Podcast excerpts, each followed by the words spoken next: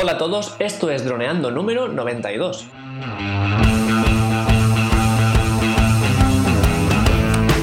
Bienvenidos a este lunes 17 de diciembre al podcast de temática dron en el que aprenderás a ganar dinero con tu dron. En el programa de hoy veremos cuál es la mejor calidad para grabar, eso que tanto nos preguntáis.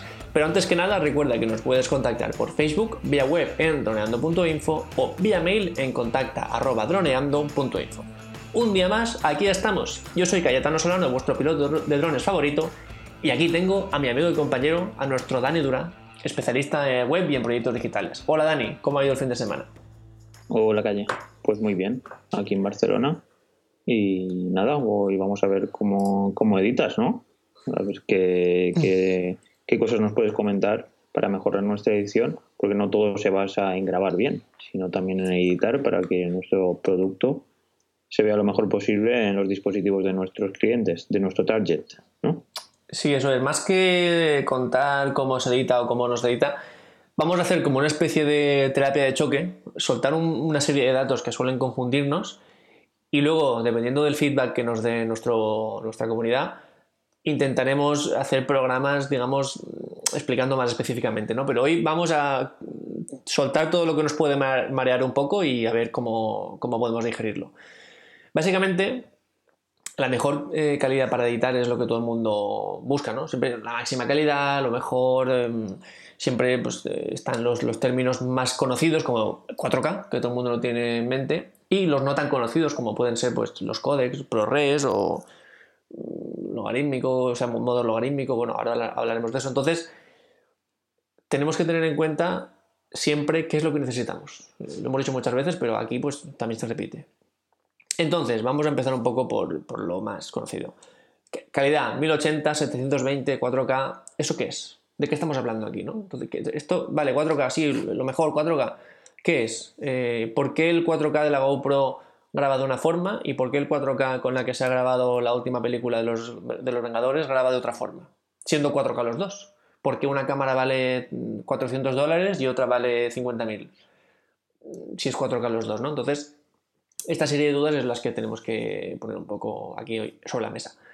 El tamaño de imagen, 1080 4K, eh, simplemente es el tamaño de imagen. Mm, ya está, simplemente es la imagen que sale de esta cámara, es decir, los fotogramas que saca, tienen un tamaño, que es como una fotografía. Eh, con las cámaras pasa lo mismo.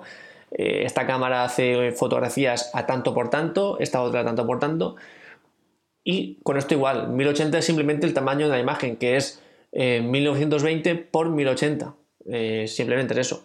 Luego, como, hablamos hace dos programas, está la velocidad de, bits por segundo que se, que se transmiten. Entonces, no es lo mismo un 1080 de una cámara que transmite 50 megabytes por segundo a el 1080 de una cámara que transmite gigas por segundo. Porque hay mucha más información por segundo que en una que en otra, a pesar de ser el mismo tamaño de imagen. Entonces, siempre que veamos la calidad, que no nos varíe mucho el 4K, porque el 4K es muy publicitario, muy... Sí, esta tele 4K, este, esta cámara sí, 4K, esta no sé qué 4K, pero hay muchas, muchas cosas que afectan eh, también, aparte del 4K. Entonces... Esto me, llama la atención porque se parece mucho. ¿Te acuerdas hace 10 años con los Nokia? 21 megapíxeles, 25... ¿Te acuerdas cuando salían los móviles, los, los primeros móviles que, bueno, que eran 3 megas, 5 megas? ¿No? Megapíxeles, me refiero. Y, y, de repente empezaron ahí a competir por los megapíxeles y no se veía mejor. Al final era que, que, la foto era más grande, tú cuando la ponías en el ordenador, pues que ocupaba mucho más y que, que, la, bueno, que la foto medía de, de cada lado 3.000 o 5.000 píxeles, pero la realidad estaba que el sensor pues no era mejor, no capturaba mejor la luz, por la noche se veía igual de mal. Entonces, al final lo que comentas que cada X tiempo hay es cíclico, que si se pone de moda una palabra, 4K o píxeles o lo que sea, entonces eh, el objetivo de las empresas es venderlo como sea. Entonces si caemos en eso, pues podemos comprar pues una cámara china que pone 4K o 8K y eh, a saber si nos hemos gastado una pasta y luego no, pues la calidad no es lo que esperábamos. Pero es llamativo que siempre mm. pasa lo mismo. De hecho, aparecieron verdaderos expertos en fotografía que cuando tú les decías, eh, estoy pensando entre esta cámara y esta otra, entonces se acercaba el típico experto y te decía, ya, pero es que esta, tiene más megapíxeles que esta otra. Y era como, eh, ah, bueno, pues todo, todo se reduce al megapíxel, ¿no? A ver, es un parámetro importante también, pero eh, no, es lo único, no es todo lo de la cámara el, el megapíxel, ¿no? Entonces, esto un poco lo mismo. 4K, ah, no, tiene que tener 4K. Pues, por ejemplo, imagínate que vamos a hacer vídeos para, para Facebook, que decimos, ¿no? Y compramos una cámara 4K. Pues eh, tenemos dos opciones, o grabar a 4K y editar a 4K, y que luego eh, ese vídeo sea visto por muy poca gente, o sea mm, visto con una reducción de calidad muy fuerte, o grabar a 4K y estar reduciendo siempre a 1080, que también es la otra opción. Entonces, eh, ¿hasta qué punto ese 4K nos está ayudando? O, por ejemplo, ser hoy en día youtubers, fíjate, hay muchos youtubers con una capacidad económica eh, bestial. Podían grabar a 4K y a lo que quisieran, pero grabar 1080. ¿Por qué, ¿Por qué graban a 1080? Pues muchos de ellos lo dicen. Dicen, es que yo veo las estadísticas de mi vídeo y mi vídeo, el 90% de las personas lo ven en un móvil.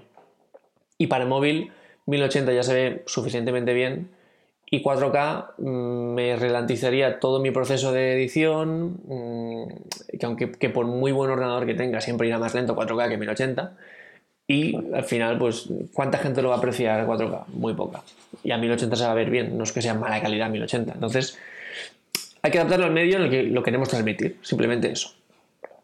Esto es lo que es el 4K y 1080. Hay otros factores, como por ejemplo el codec, que es digamos, el codec es, eh, podríamos entenderlo como la caja en la que se mete nuestro vídeo y en la cual nosotros lo movemos, ¿no? Por ejemplo, la cámara en sí capta la imagen y luego esa imagen, para transmitirla, la mete en una caja. Esa, para meterla en esa caja lo comprime, lo comprime más, lo comprime menos. Cuanta más compresión haga de esa imagen, luego nosotros menos la podremos tocar porque ya estará muy definida para ser reproducida en un, medio. Entonces, si luego nosotros queremos modificarla, editarla, cambiarle el color, cambiar la exposición, esto ya nos va a meter, nos va a producir fallos, nos va a producir eh, grano, peor calidad, nos va a dejar menos elasticidad a la hora de editar. Cuanto menos comprimida esté, esté más edición le podemos meter, más cambio le podemos meter, más eh, se puede editar, más de todo. Entonces, uno diría, ah, pues entonces cuanta menos compresión mejor y, y, tendría razón en ese aspecto. ¿Qué pasa? Que mmm, cuanta menos compresión, más ocupa el archivo. Entonces eh, hay que valorar. Entonces vamos a hablar un poco de códex. Códex, el clásico clásico es el H264, que es el que cualquier cámara media, media baja te va a sacar. Cualquier drone de DJI saca H264. Entonces es el, digamos, el codec Mm, más normal, de corriente. Luego ha salido el H265 que ya lo, implementa el Phantom 4 Pro y, algunos dispositivos nuevos, que es un poquito menos de compresión y un poquito más de, espacio, sin ser algo mm, que digamos que nos moleste un poco. ¿Qué pasa? Que este código, como es nuevo, hay muchos editores que aún no lo perciben bien y no es tan fácil, porque el codec, digamos, es como el lenguaje en el que el editor lo tiene que leer y si no lo lee, pues no lo puedes editar. En el otro extremo tenemos, por ejemplo, RAW o ProRes, que es la máxima calidad, que es en lo que se codifica las imágenes de, cine. O sea, las cámaras de cine graban en RAW. RAW es, mm, como en las fotografías, la máxima calidad. O sea, es lo que hay tal cual, no está comprimido. Entonces esto es genial porque puedes editar muchísimo, pero ¿qué pasa? Que esto ocupa una barbaridad. Cuando digo barbaridad es una barbaridad. O sea, eh, a 1080 yo tengo una cámara que graba en RAW, que se llama Blackmagic. A 1080 esta cámara eh, grabando en RAW, pues una tarjeta de 64 GB te da para grabar 10 minutos. 10 minutos. 10 minutos. unas 6 GB el minuto. Por ahí. Y, a, 1080, si fuera 4K, ya es inimaginable. Por eso las grandes, en vez de venir con una micro SD, ya vienen con, para que le metas tú el disco duro sólido directamente. Es lo que le pasa un poco al, Inspire, al, al, DJI Inspire, que como graba también en RAW, pues eh, una micro SD no tiene. explota la micro SD, no tiene suficiente velocidad como para, para mm, contener eso. Entonces, directamente el disco duro sólido. Entonces, tenemos que encontrar el equilibrio entre lo que necesitamos y lo que nos podemos permitir en cuanto a espacio, porque lo ideal sería grabar en RAW, pero es que muchas veces eh, estás llenando la tarjeta. Ir con cuidado con lo que grabas, porque es que como te dejes la tarjeta media hora, no hay, no hay, no hay disco en el que, o sea, perdón, la cámara media hora grabando, no hay disco en el que puedas grabar eso. Luego de eso, hay que trabajarlo. Por supuesto, editar RAW es mucho más pesado que editar H264. Vas a tener más elasticidad, pero si al final vas a grabar, mm, yo qué sé, telediarios, pues no te hace falta grabar en RAW. Con H264 vas de sobra. Entonces, esto de los códecs, digamos que es como la caja en la que metemos la información. Esa información que será 1080 4K o a lo que sea, pero la caja es eh, el, el códec. Entonces, el siguiente paso que queremos ver es la forma de grabar. Es decir, hay muchos modos de grabar que en algunas cámaras te permite hacer unos cambios y en otras otra. Pero bueno, eh, básicamente pues son los modos de grabar, modo retrato, modo paisaje, modo, eh, modo dinámico, modo... Bueno, cada cámara lo llama diferente, pero básicamente hay dos formas de grabar.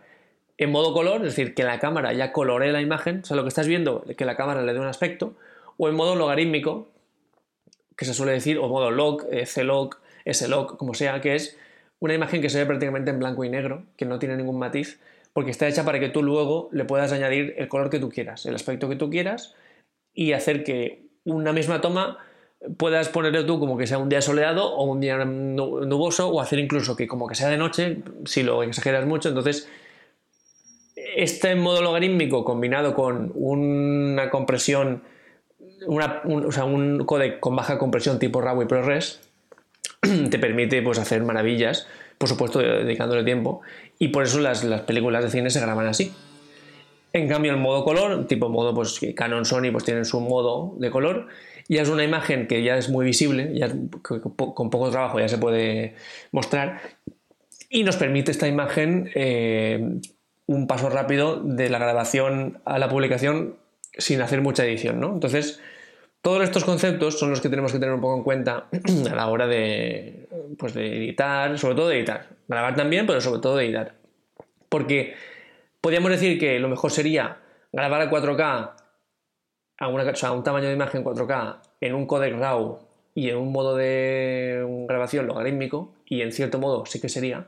Pero claro, esa edición nos va a ocupar un tiempo que si por contra grabamos a 1080 en un codec H264 y en modo color, eso va, a ser un, tiempo de edición minúsculo comparado con, una cosa con la otra. Entonces, dependiendo de lo que queramos. Evidentemente, si queremos grabar una película de Hollywood para el cine, no podemos grabar a 1080 en H264 en modo color, porque mm, es que cualquier competencia nos va a ganar. Pero si lo que queremos es hacer vídeos de Facebook, pues 1080 H264 en modo color nos va a dar un resultado muy bueno y un tiempo de edición muy rápido. Entonces, es donde tenemos que valorar un poco, ¿no? Entonces, de normal, tú siempre grabarías en 265, ¿no? Perdón, 264. Dependiendo del proyecto.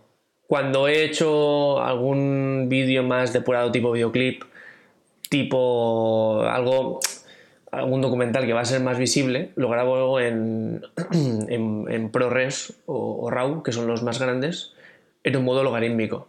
Esto luego me obliga a tener una, edición de, bastantes horas, pero el resultado es diferente. También dónde se va a ver esto, si se va a ver en, una pantalla grande o, se va a ver por ahí.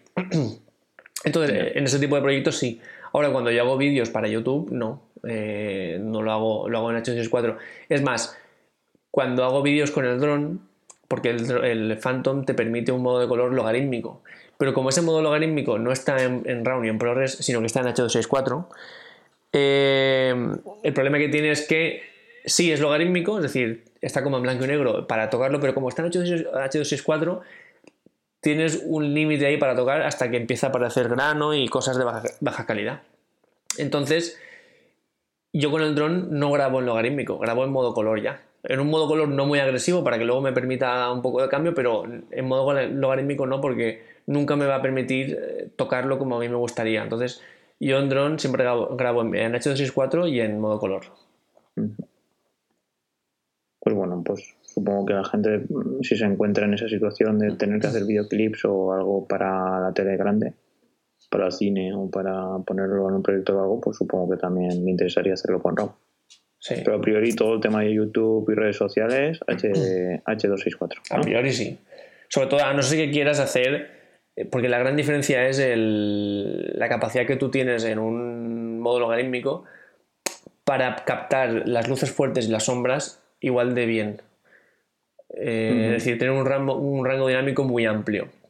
En el modo color normalmente tienes que elegir o se ven bien las sombras y la luz es un destello o se ve bien la luz y las sombras son por eso una sombra que no se, no se distingue prácticamente. Entonces, con el modo logarítmico, es decir, para una, película, para un videoclip, eh, este, esta capacidad para captar luces y sombras pues te va a ayudar a que sea más a que tenga más calidad. Entiendo. Sí. Pues bueno, es que eso suena complicado. Porque luego tener que editar todo eso a mano, bueno, o sea, a lo mejor en Premiere luego simplemente seleccionas la zona donde está la luz y la zona donde están las sombras y le das color, no sé cómo, y ya estaría. Pero, Hombre, no es un poquito más complejo, pero bueno. Lo que nos interesa aquí es que ahora los, los- nuestros oyentes nos, eh, nos transmitan sus dudas o que nos sobre todo que nos comenten cómo lo hacen ellos. Seguro que es interesante ver cómo lo hacen ellos, qué clase de codec utilizan, si prefieren grabar 4K 1080. Hay una corriente de opinión que, por ejemplo, que dice que, por ejemplo, en el dron, tú dices, voy a grabar para Facebook, ¿no? Entonces graba 1080 y ya está. Pero hay una opinión que es, yo grabo a 4K porque se graba mejor y luego esto lo rescalo a 1080. Y ese 1080 se va a ver mucho mejor que si grabo directamente a 1080 directamente. Y eso en cierto modo es verdad. Eh, grabar a 4K y rescalarlo hace que tenga mucha más calidad ese 1080. Pero también es más tiempo de edición y bueno, también tienes que tener buenas tarjetas, buen, buen ordenador, todo eso.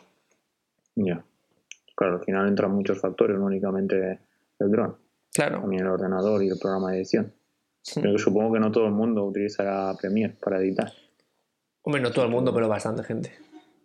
No, digo de los oyentes, puede que utilicen Ah, otros. Sí, Al seguro. final hay infinidad de softwares. Y al final Premiere, pues hay que pagar todos los meses. Así es. Poquito, pero bueno, poquito dependiendo de lo que ingreses, claro está. Para ti ya será poquito, ¿no? 60. Hombre, poquito no, porque yo lo pago anualmente y entonces viene de golpe. que me viene en noviembre, de hecho lo acabo de, lo acabo de pagar. Y entonces son unos cua- 300, 400 euros cada mes. Así que. Cada- o sea, cada ca- año. cada año, perdón, pero que, que se pagan de golpe. Así que poquito no es. Pero bueno, tú tienes toda la suite de Adobe, ¿no? sí,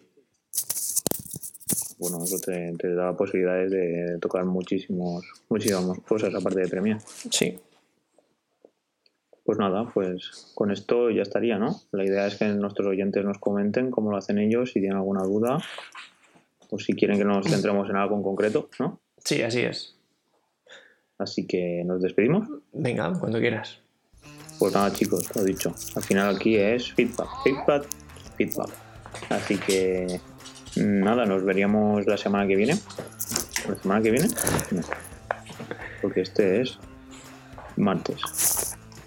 Esto sería el miércoles. Nos veríamos el miércoles con preguntas y respuestas. Así que nada, eh, pues ya sabéis, si tenéis alguna duda, nos comentáis por Facebook o por la página web y ya os contestaremos aquí, ¿vale? El siguiente miércoles. Pues nada, chicos, que paséis buen día y nada, un saludo. Chao, un abrazo.